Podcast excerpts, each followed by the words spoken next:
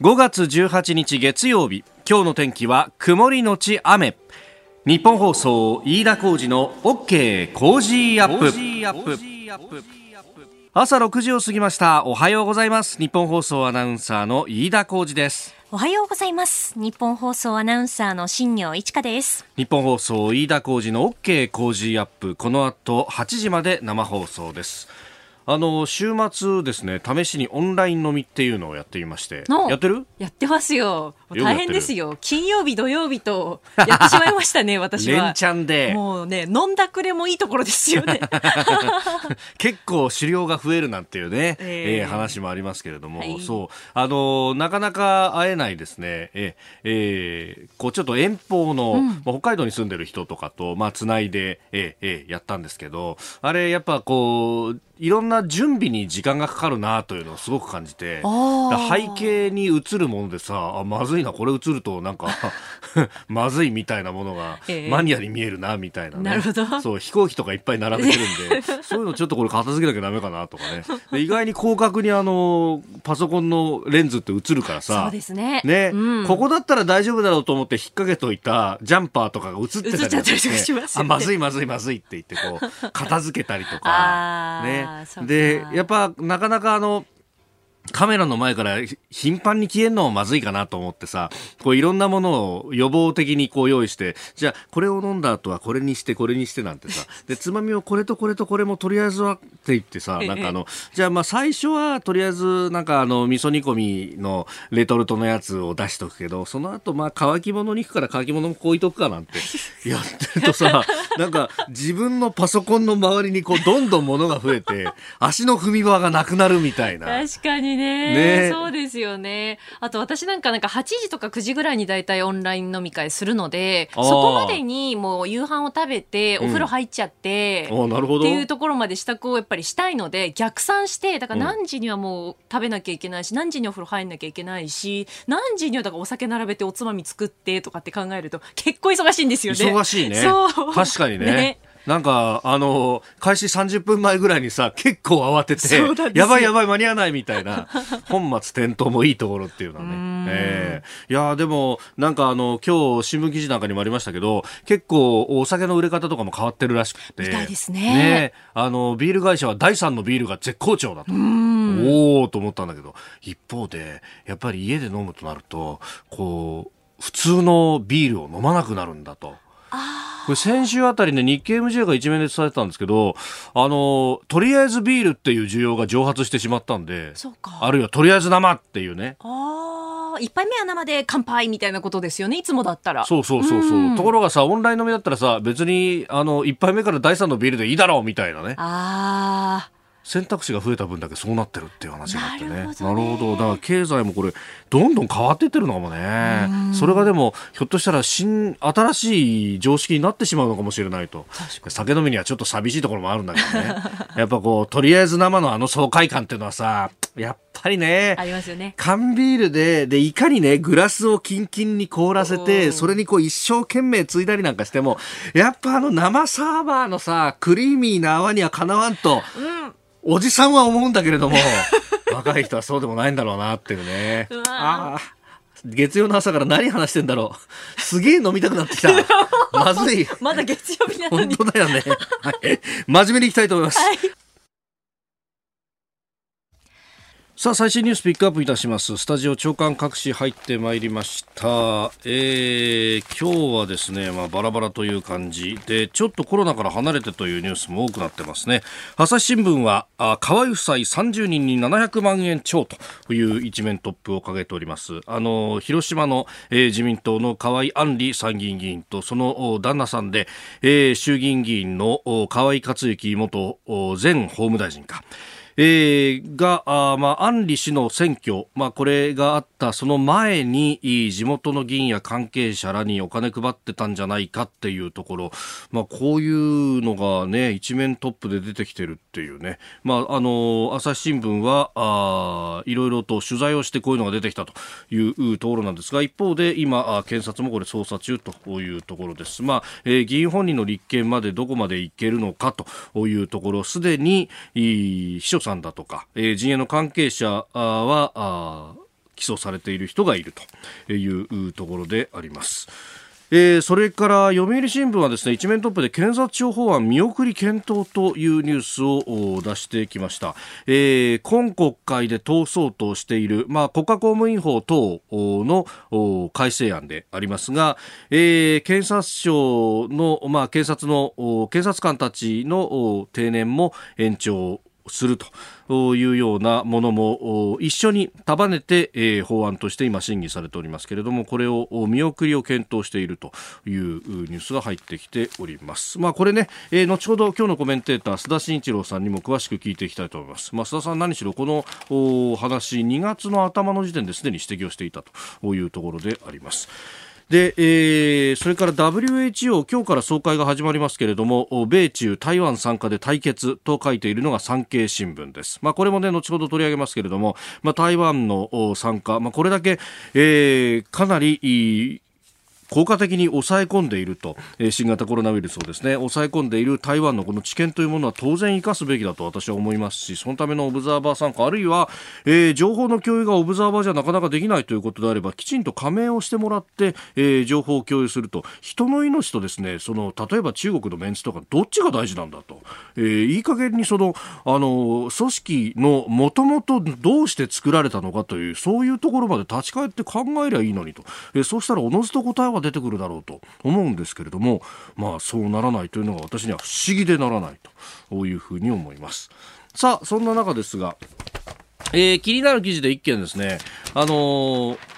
10万円の給付金についてです。あの、ね、一人一律10万円の特別定額給付金というのがね、えー、これ、す、えー、で、に受付が始まっております。オンライン申請はこと今月1日から一部の自治体で始まっておりまして、で、えー、書面での申請の場合はですね、自治体から書面が送られてくるのを待って、で、それに記入してということになるんで、まあ、これはあの、自治体によってですね、対応が様々、異なっておりますんで、えー、ちょっとですね、その辺が、あの、まちまちという感じになっておりますが、まあ、例えばですね、こちら、徳島吉野川市からいただきました、えー、男性52歳会社員の方、えー、10万円の特別給付金案内が届きましたよと。あ、あ自治体によってはね、もう届くというところもあるんですが、えー、まあ、40万円ちょっと我が家4人家族なんでもらえるんですけれども、その郵便と一緒に自宅の固定資産税と住民税、それと少し前の自動車税も送られてきました。えー、全部足したらほぼ40万消えてっちゃいますというふうにいただきました。まあそうなんですよ。税金のもろもろのね、え請求書もこれ発送業務があるんで、おそらくはですね、同じようなタイミングで同じように出てきたんだろうと思いますけれども、あの、これが大規模な自治体になると、えー、最初に住民税とかその辺を出すんで、えー、この定額給付金の方が遅れて届くというようなことにもなってしまいます。で、えー、じゃあ、えオンライン申請をしようかと。で、マイナンバーカードを使って申請すると、それがなかなかうまくいかないじゃないかということがですね、これ毎日新聞の3面に出ています。えー、自治体手作業膨大10万円給付金オンライン申請と。これあの、マイナンバーカードを使ってアクセス、インターネットでアクセスをして申請をするんですが、で、それをですね、今度、あの、自治体側はどうするかっていうと、それをオンライン上では全く完結できずにですね、えー、実はこれ一旦、あの、打ち出して PDF などをプリントアウトして、で、それからこう、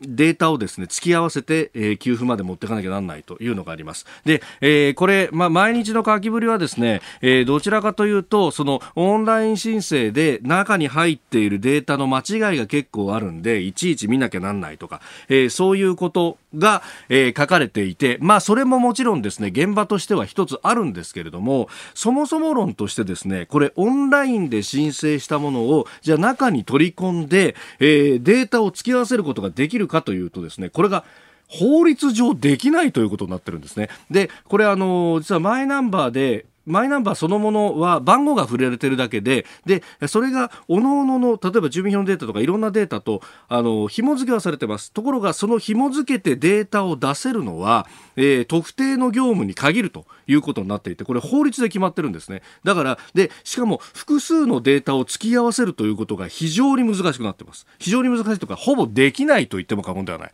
で、えー、これ今回世帯主が、えー、世帯主あるいはその世帯代表が申請をしで世帯全員分を振り込むという形になるじゃないですかそうするとこの世帯には誰がいるかなっていうのをこう個人を超えてですね家族といえども個人を超えて、えー、一人一人を突き合わせるのがオンライン上じゃできない法律になってるんですよ。だから世帯に誰がいるのかを確認することすらできないと。で、どうしてこういう法律になっているのかというと、それはですね、あの、重機ネットの時代に、これが個人情報が漏れるじゃないかって言って、世界、あいろんなところで日本各地で裁判が行われ、で、最高裁の判決まで行ったんですけれども、で、それでですね、あの、最高裁は意図してなかったんですが、えー、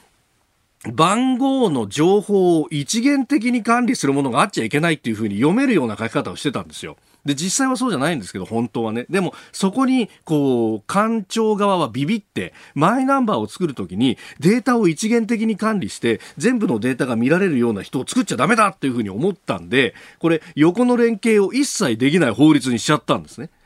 で、それが今ここへ来て、しわ寄せが来てると。そこまで書かないと毎日新聞いけないんだけど、これじゃまるで、あの、きちんときちんと一生懸命頑張ってですね、あの、自分でデータとデータを突き合わせて、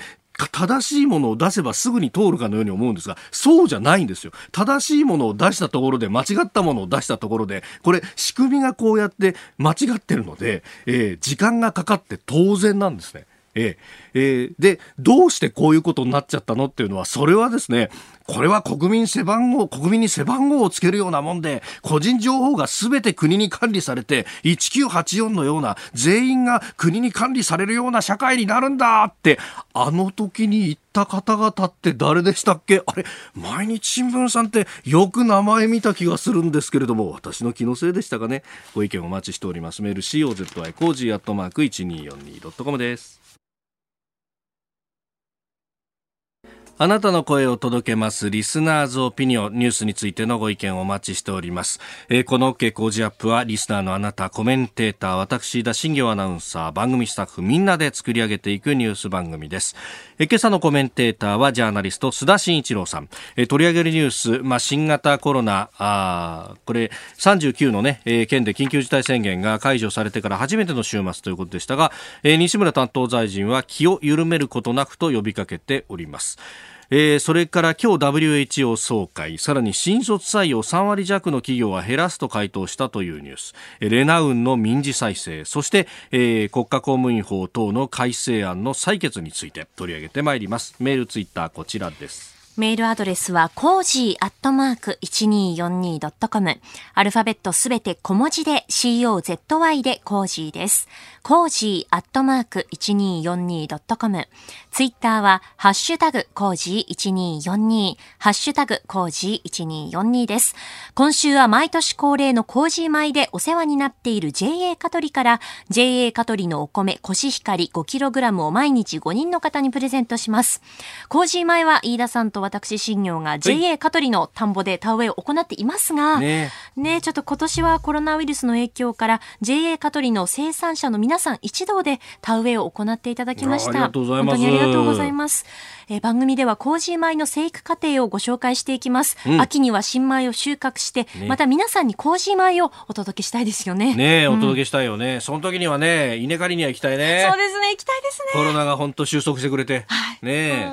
うん、うん、皆さんに会いたいですね。ねえ。ー、JA 香取で栽培されたコシヒカリは旨味も粘りも強いのが特徴です、うん、今日はその JA 香取のお米コシヒカリを一足お先にお送りしますはい、はいあのこれ、田植えのね、えー、どうなってますよとか、そういうのをちょっと、あの、後ほど、ツイッターの方で上げたりとかして、はい、えー、皆さんもご覧いただければと思います。もう、青々としてんだろうね、きっとね。そうですよね。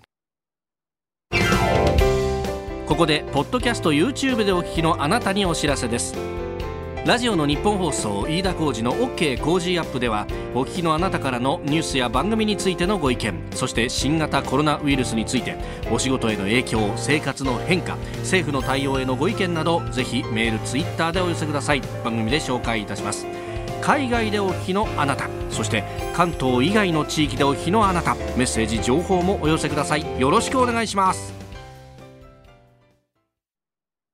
5月18日月曜日時刻は朝7時を過ぎました。改めましておはようございます。日本放送アナウンサーの飯田浩二です。おはようございます。日本放送アナウンサーの新業一華です。あなたと一緒に作る朝のニュース番組飯田浩二の OK 工事アップ。7時台はコメンテーターの方々とニュースを掘り下げます。今朝のコメンテータージャーナリスト須田慎一郎さんサブブースからの登場です。須田さんおはようございます。おはようございます。おはようございます。須田さんには番組エンディングまでお付き合いいただきます。では最初のニュースこちらです。西村担当大臣気を緩めることなくと呼びかけ西村経済再生担当大臣は昨日の会見で前日に引き続き気を緩めることなくと外出の自粛を呼びかけました。新型コロナウイルスの感染拡大に伴う緊急事態宣言が39の県で解除されされたことを受け宣言が維持されている8の都道府県でも人出が増加傾向にあることに関して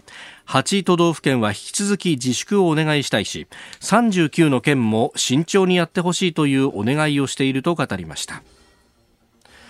まあ、この気の緩み連発の会見だったあということで、いやいや気、気の緩みって今更国民のせいにするなよといった批判も相次いでいるようでありますが。えあのですから気の緩みみたいなね、えー、表現って非常にこう具体性を書きますよね。はい、あの何かじゃあどうやったら気が引き締まってるのか、どうなったら緩むのかっていうね、うん、えー、その基準と言ったらいいのかな、はい、もっと具体的に言えば数ある意味での数値的な基準基準っていうのがですね、うん、全く不明確ですよね。ええ、あのですから、なんかこう、責任をですね逃げてるような、責任を負うことから逃げてるような、えー、そんな気がしてならない、つまり結果としてね、うん、これ、どうなんでしょう、新規の感染者数が増えてきたから、増えてきたらですね、はい、気が緩んだからだみたいなね、えー、言われ方をしたら、えー、我々国民の方もたまったもんじゃないなと思いますよね。えー、ですから、4月7日の日に、えー、緊急事態宣言が発令されて、はい、えー、そして1か月間、えー、自粛期間中になったわけですけれども、はい、その中でね、あまり明確な、えー、基準を示さないまま、やっぱりこういった自粛をやったっていうことは、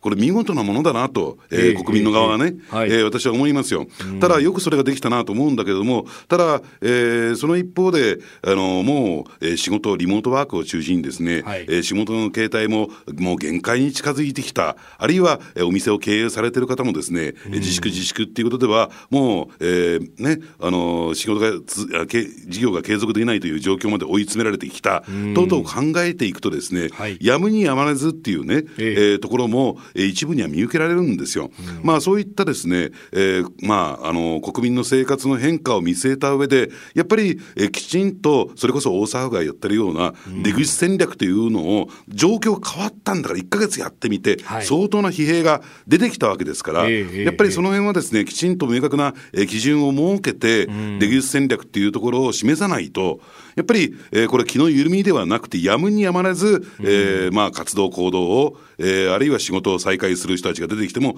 これやむを得ないんだろうなと私は思いますけどね。まああのここまでは当座コロナがこう抑え込むために何をするっていうのが必要だった時期でしたけどこれあのだんだんと収束に向かってきたってことは今今までこうどこが足んなかったのかっていうのを検証してそこにね、えー、どんどん手当てをしていく、まあ、第2波第3波が心配だっていうんだったらそのぐらいのことを言えばいいのになんか国民に対してまたお願いばっかりっていうのもちょっと疲れてきますよね。そうですね。あのですから当初のね、まあ、えー、それこれもまた状況が変化したから仕方がないんだというね、はい、えー、ところも分からなくもないけれども、うん、当初我々はどうなんでしょうね。5月7日まで頑張れば、はい、それ以降は普通の生活がまあ普通に近い生活が戻ってくるみたいな、うんうん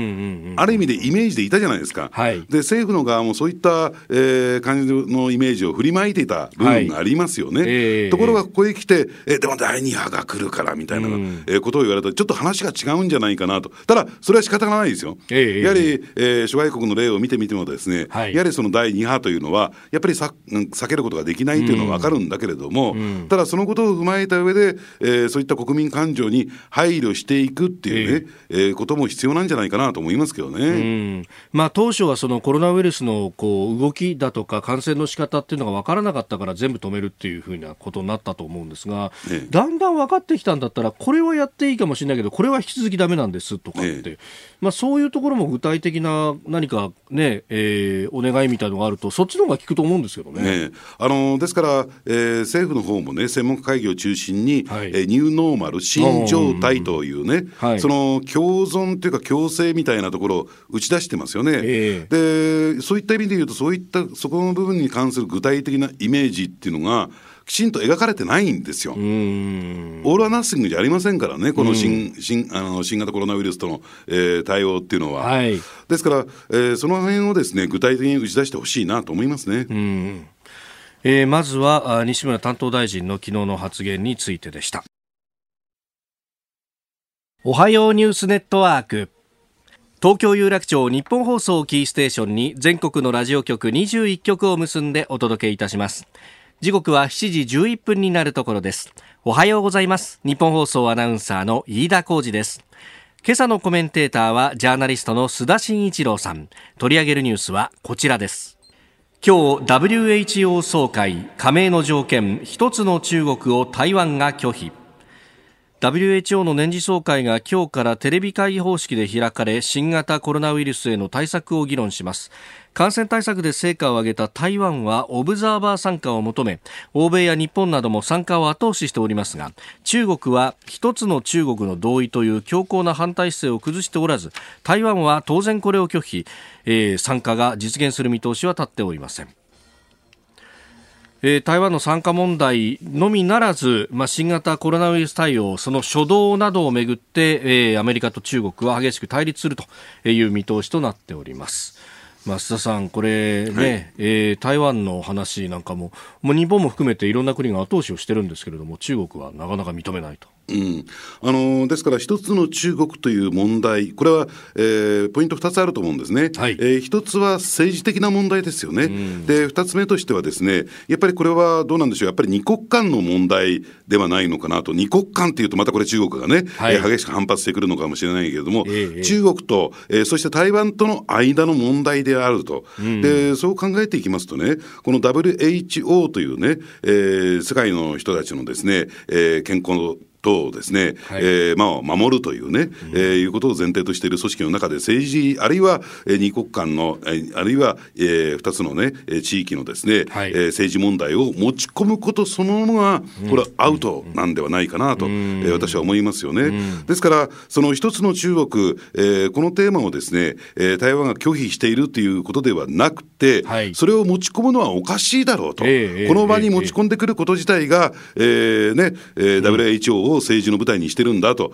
そのそもそものなんですよ。はい、これをも、ね、それのことに対する是非ではなくて、うん、それを持ち込んで、えー、こと自体がおかしいという、えー、立場、これはおそらく日本もですね、欧米も一緒だと思いますよね。はい、で、そもそもで言うとですね、やっぱりこの新型コロナウイルスの、えー、などのですね、感染症の対策というところを考えていくとですね、はい、えー、まあ、どうなんでしょう、穴が開いているという状況、つまり、えー、同じ対策を、えー、まあ、同時にということですね、うん、えー、漏れなく、遅滞なく、えー、全世界で取っていくということが、このね、感染症対策で最も重要な、えー、ところとされてるわけですよ。はい、で、そうすると、えー、台湾というですね、えー、えー、2400万人人口いるんですよ。2400万人もの人口がいるところに対して、えー、そういった対策が取れない、あるいは、えー、情報だとかデータ提供も遅れてしまう、あるいはできないという状況、はい、そういった抜け穴というかですね、漏れを、えー、作っておくこと自体が、このし、ね、感染症対策策の中で言うとですね、はい、大きな落ち度になるんではないか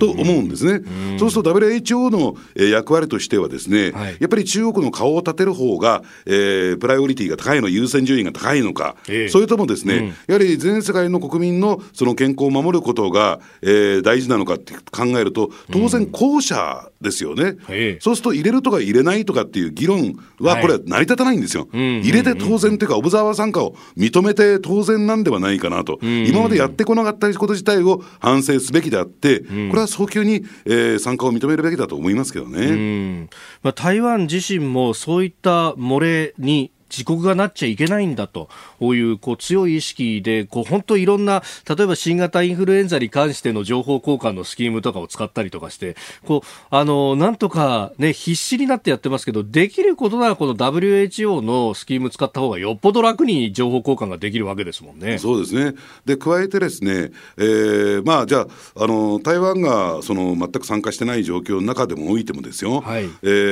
ー、どうなんでしょう。人や物の交流えー、台湾とのね、はい、えー、諸外国との、えー、WHO に加盟している国々とのそういった交流っていうのは、うん、ずっと発生してるわけですからね。そうですね。そこが遮断することはできないわけですから、うん、そうすると、これはね、台湾にとってのリスクでではだけではなくて、はい、えー、それ以外の、つまり WHO 加盟国にとっても大きな大きなリスクにこれなってくるわけですから、当然ここはですね、台湾がこれ逆に加盟を、オブザーバー参加を拒否したとしてもですよ、はい、WHO はそこは強引に、えー、参加を求める、えー、加盟させるということは当然だと思いますし、だからこそね、えー、2009年から2016年までは、これオブザーバー参加、ただ、これは前永久政権というですね、えー、16年ですね、ええ。ー、まあ、親中姿勢、えー、おそらく、えー、一つの中国を認めていた政権だからこそなんでしょうけどね、認めたという経緯があるわけですから、うんそのことを踏まえると、今、考え方が変わったから拒否する、これはどう考えてもおかしいと。えーうん。思いますね。全世界の人々の健康を司っている機関がそれでいいのかっていうもう存在理由からして疑問が残っちゃいますよね。そういうことをやっていると。えーですから、えー、そもそも論で言えばですねこのオブザーバー参加っていうのはあの前級政権時代のオブザーバー参加っていうのはですね、はい、えー、まあ、事務局長が、えー、まあ、認めたと、はい、権限で、えー、参加を認めたっていう経緯があるわけですよね。当時香港出身のマーガレット・ちゃんという人でしたね、えー、ところがあの今のテドロス事務局長は、はい、その権限はないと言ってるんですよ。うんうんうんでそのこと自体がもう中国に対して忖度というか顔色を伺ってるという状況になってるんではないかなと。思いますよ。だから、あのー、適格性といったらいいんですかね、事務局長としての、はい、先ほどね、飯田さんが言われたように、うん、全世界の国民の、えー、人々のですね、えー、健康を守るという、ね、点において、はい、今の事務局長は当然、その適格性を欠くというふうに考えるべきじゃないのかなと。思いますけどね、こういう状況が続けばですね、はい、やっぱり事務局長の交代っていうことも、ぜひぜひ考えていかなきゃならないんだろうなと思いますけどね。まあ、しかし、事務局長だけじゃなくて、その特別補佐の人間だとか、さまざまな人が中国に忖度して、中国が素晴らしいみたいな発言を繰り返すと、この組織そのものも、抜本的なこれ、メスを入れないとって、あ中国はそこまで考えてますかね、あごめんなさい、アメリカはそこまで考えてますかね？いや、あのですから、えーまあ、最近になってですね、えー、えー、まあ、中国並みの資金供与はするというふういう方向になってますけれども、はい、えー、一時はですね、えー、もう資金は一切出さないぞと、かなり強硬な姿勢に転じたっていうのも、えー、そこにあるんではないかなと。ですから、そもそも論で言うとね、はい、あのやっぱりこの、どうなんでしょうね、えー、これが例えば多数決でね、えー、WHO 加盟国の間の多数決で決めるというね、そのこと、そういった提案もなくはないんだけども、そのこと自体おかしいんですよ。おかしいってことはやっぱり我々は認識すべきだろうなと思いますけどね。要するに加盟して当然、オブザーバー参加して当然なんですよ。新卒採用3割弱が減らすと回答。共同通信社は先週末主要111社を対象とした2021年度の新卒採用に関するアンケートをまとめました。採用数を2020年度実績より減らすと回答した企業は26%に上り新型コロナウイルスの感染拡大に伴う景気悪化への懸念から企業が採用抑制に動き始めたことを伺わせた結果となりました。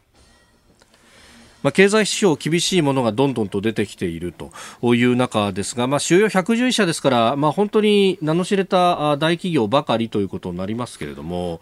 まあ、あ相当これ、だから下手するとまた氷河期が来るのかっていうようなことになってしまいますね、ね、あのこれは新卒採用だけに限定した話ではなくはい、おそらくですね、えこれから失業率が急激に上昇してくるんだろうと、私は思いますね。で、まあ、その前兆としてですね、あの日本ではなくてアメリカ、はい、アメリカのですね4月の失業率が14.7%、前月比で3月と比較して3倍以上の、はい、えー、増加に転じたわけなんですけれども、実はね、この14.7%ってどのぐらいの水準なのかっていうと、1948年以来最悪の水準じゃあなぜ1948年という数字が出てくるのかっていうと、ええ、この失業率統計を取り始めたのが1948年だったからと。あそうなんですね。ええ、ですから、えー、史上最悪の状況に今陥りつつあってですね、おそらくね、経済の専門家の間の認識としてはですね、えええー、第一次世界大戦と第二次世界大戦の間の戦艦期にあった世界大恐慌、はい、世界大恐慌を超える、えー、経済不況がやってくるんではないかとされてるわけなんですね。はい、ですから、あのー、その予兆としてのこの新卒採用が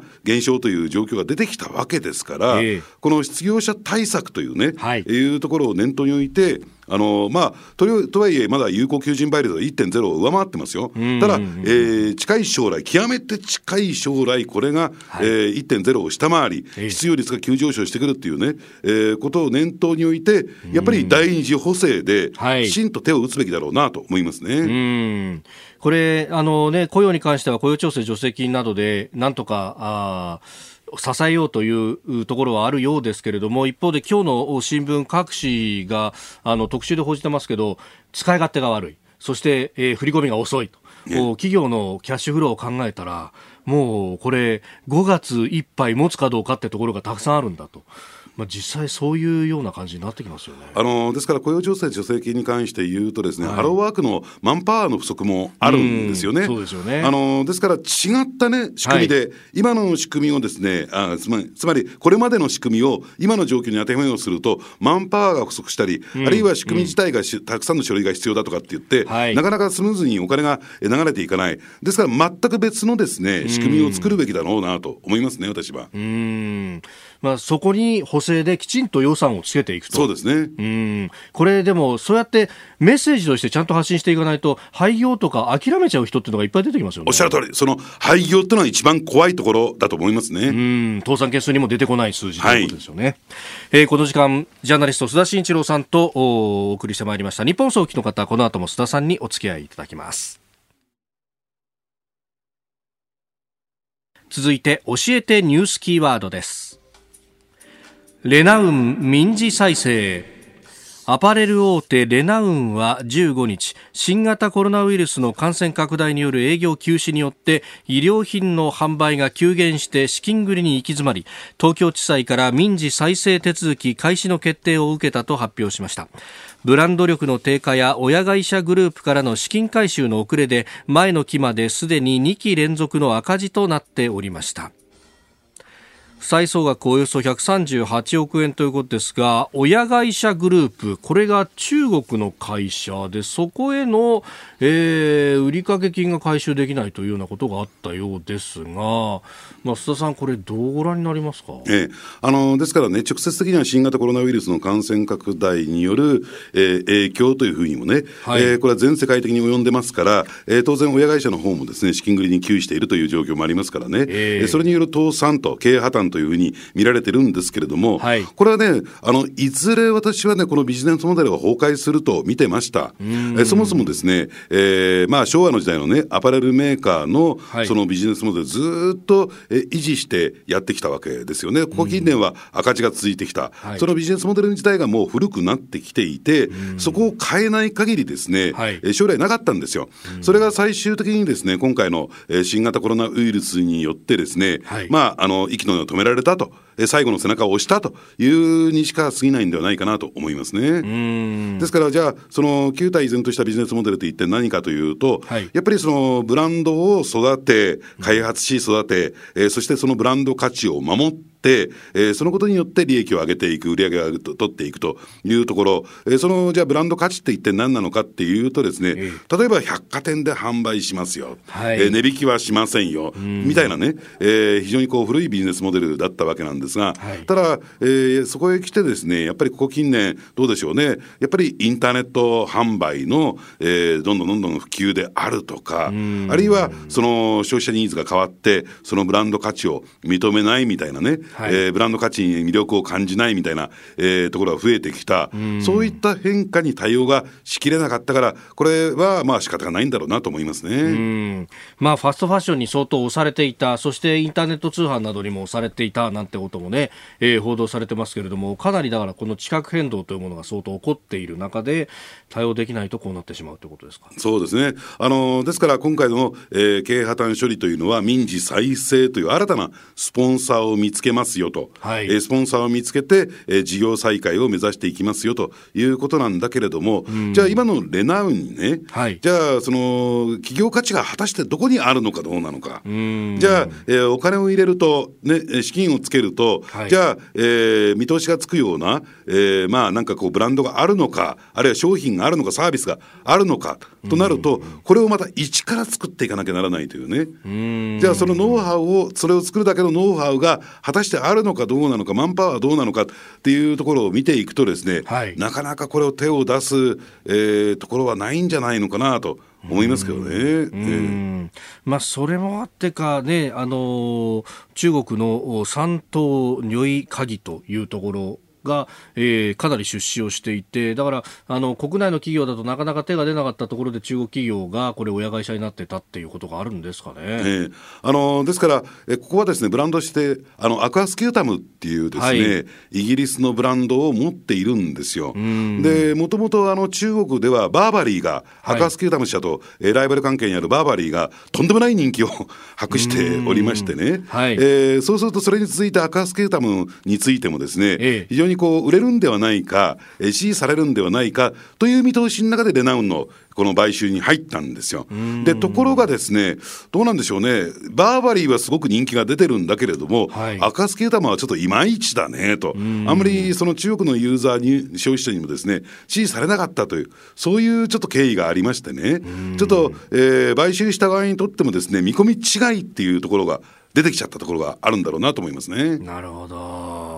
まあ、その辺もあり、そして、まあ、でもこれ、ね、あの、特に僕らなんかでも先輩からすると、レナウンっていうと CM でもおなじみだったし、結構衝撃は大きいようですね。いや、あの、飯田さんとかはまだちょっと若いからあれですけど、我々世代からすると、ええ、アーノルド・パーマー、傘のマークのね、お絶大な人気でしたよ。大体10人中、えー、8人ぐらいがアーノルド・パーマーの靴下履いてるみたいな、うん、えー、状況ってありましたからね。親父がセーター持ってました。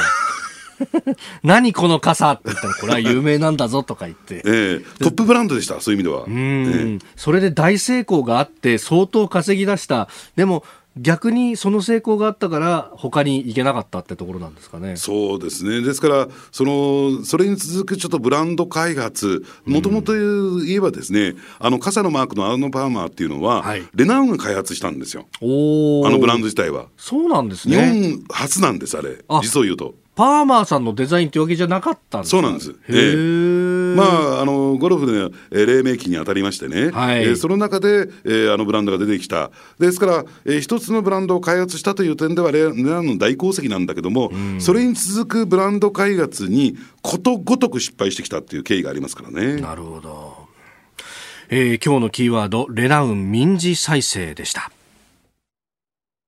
えー、メールをいろいろいただいております。レナウンについてですね。えー、ちぐささんは、あ神奈川川崎市麻生区の方ですね。えー、レナウの民事再生のニュース聞いて私はそもそも時代の流れに乗れてないと思っていたからコロナが最終的な決定打になったように感じました。かつてあれだけレナウ娘の CM が流れていたのになんとも寂しい結末です、えー、それだけに今回の騒動ショックが強いことの表れだと察しますといただきました、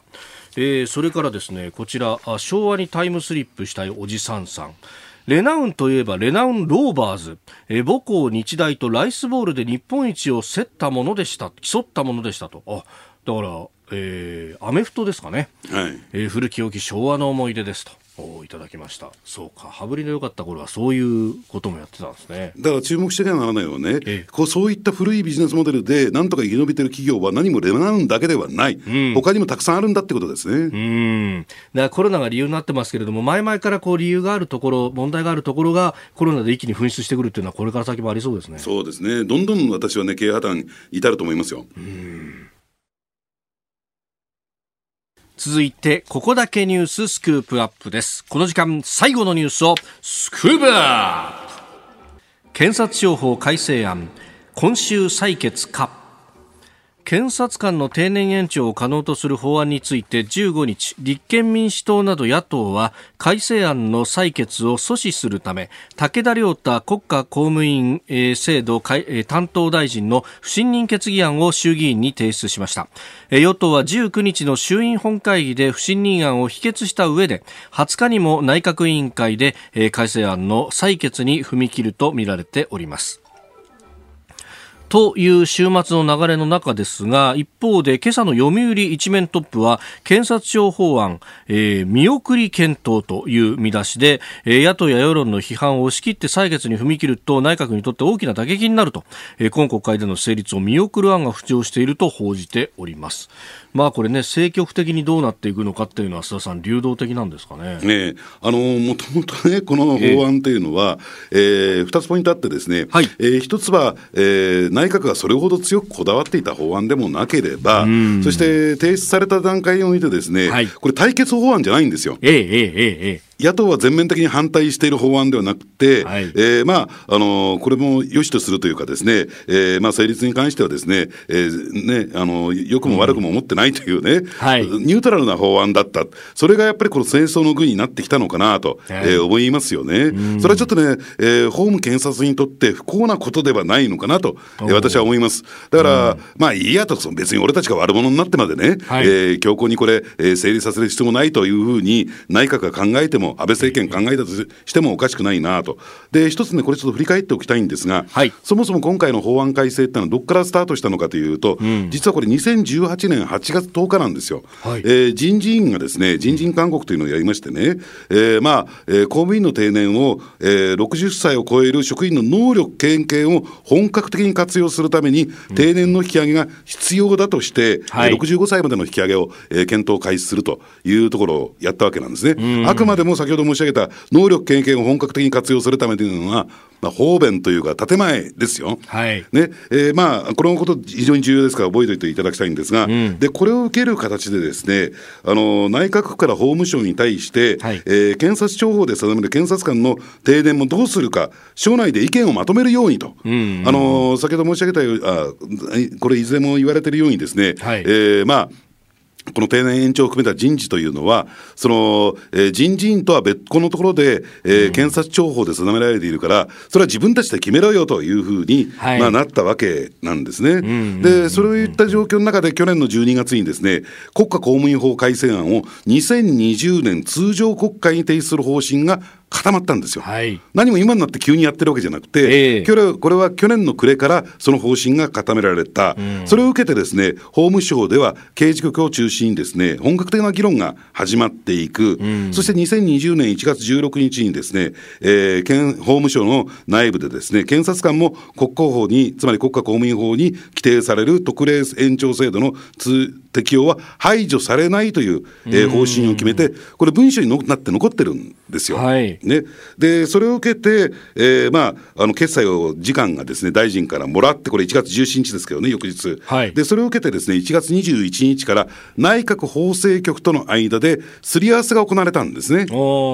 で、その中で、えー、一つポイント、ちょっと難しく複雑になってしまうんだけれども、うん、ただ、そもそも検察官というのは、はい、一部の検察官、一部って何かというと、検事総長、うん、えー、最高検ナンバー2、次席検事、次長検事、うん、ねえ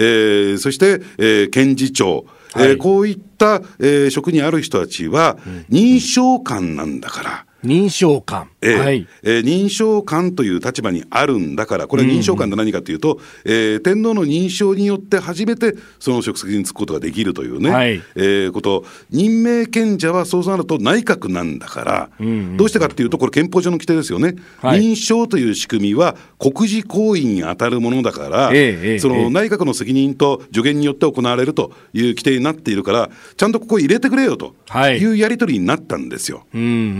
だから内閣がその任命するという形が取られているんですね。うん、でしかも60歳以上はこれケースバイケース先ほど申し上げた、はい。その人事院勧告の中に、えー職員の、ね、能力、経験を本格的に活用するためというところですから、能力、経験がない人たちは、その対象にならないから、ケースバイケースで判断しますよという立て付けを作らなきゃならない、そのためにあの法案に落とし込まれていったんですね。うーん。なるほど。で実を言うと、今申し上げたような内部文書であるとか、はい。あるいは、えー内閣法制局とのやり取り、これ、応接録という、応接間の応接ですね、あええええ応接録というところに、あのやり取りが残されていて、はい。それは実を言うとね、今の国会にええ。提出されてるんですよ。あそうなんです見かてくれと。何もやましいところはないですよというところで、与野党の国会議員は、これを見ているはずなんですね。おーそうなんですね。怠けて見てない人がいるかもしれないけども、えええええええー見ているはずなんですよ。はあ。だから、この辺の一連の決定過程においては、非常に透明性があって、ええええええね、憲法上、法律上問題がないということは、えーまあ、まあ、見ている人はですね、認識してるはずなんですね。そうですね。だからそっか、認証官だからこそ内閣が絡まないと逆に人事院だけで判断はつかないんですないと。ええ確かに、あの、宮内庁のホームページにありますけど、認証官任命式って、検検事総長、次席検事、検事長、その他を見ると、国務大臣とか副大臣とか、ええ特命全権大使とか、そのぐらいのレベルの人は、えー認証官だというふうになってるんで、これだから、相当偉いんですね。そうなんですね。あるいは最高裁の、はいえー判事判事であるとか。で、しかも最高裁の判事を任命するのは任命権者は内閣ですからね。そうですね、そうですね。んええそういう仕組みになってるんですよ、これ。そうか、だから三権分立云々とかとは、これだから話が違うわけですね。ええそうなんですよ。ね。ええ。そのロジックで言ったら、最高裁判事も、じゃあ内閣が任命するのかっていうことになってしまって、三権分立がおかしいじゃないかって議論にならなきゃおかしいけど、そこはな誰も指摘しないですもんね。ええ。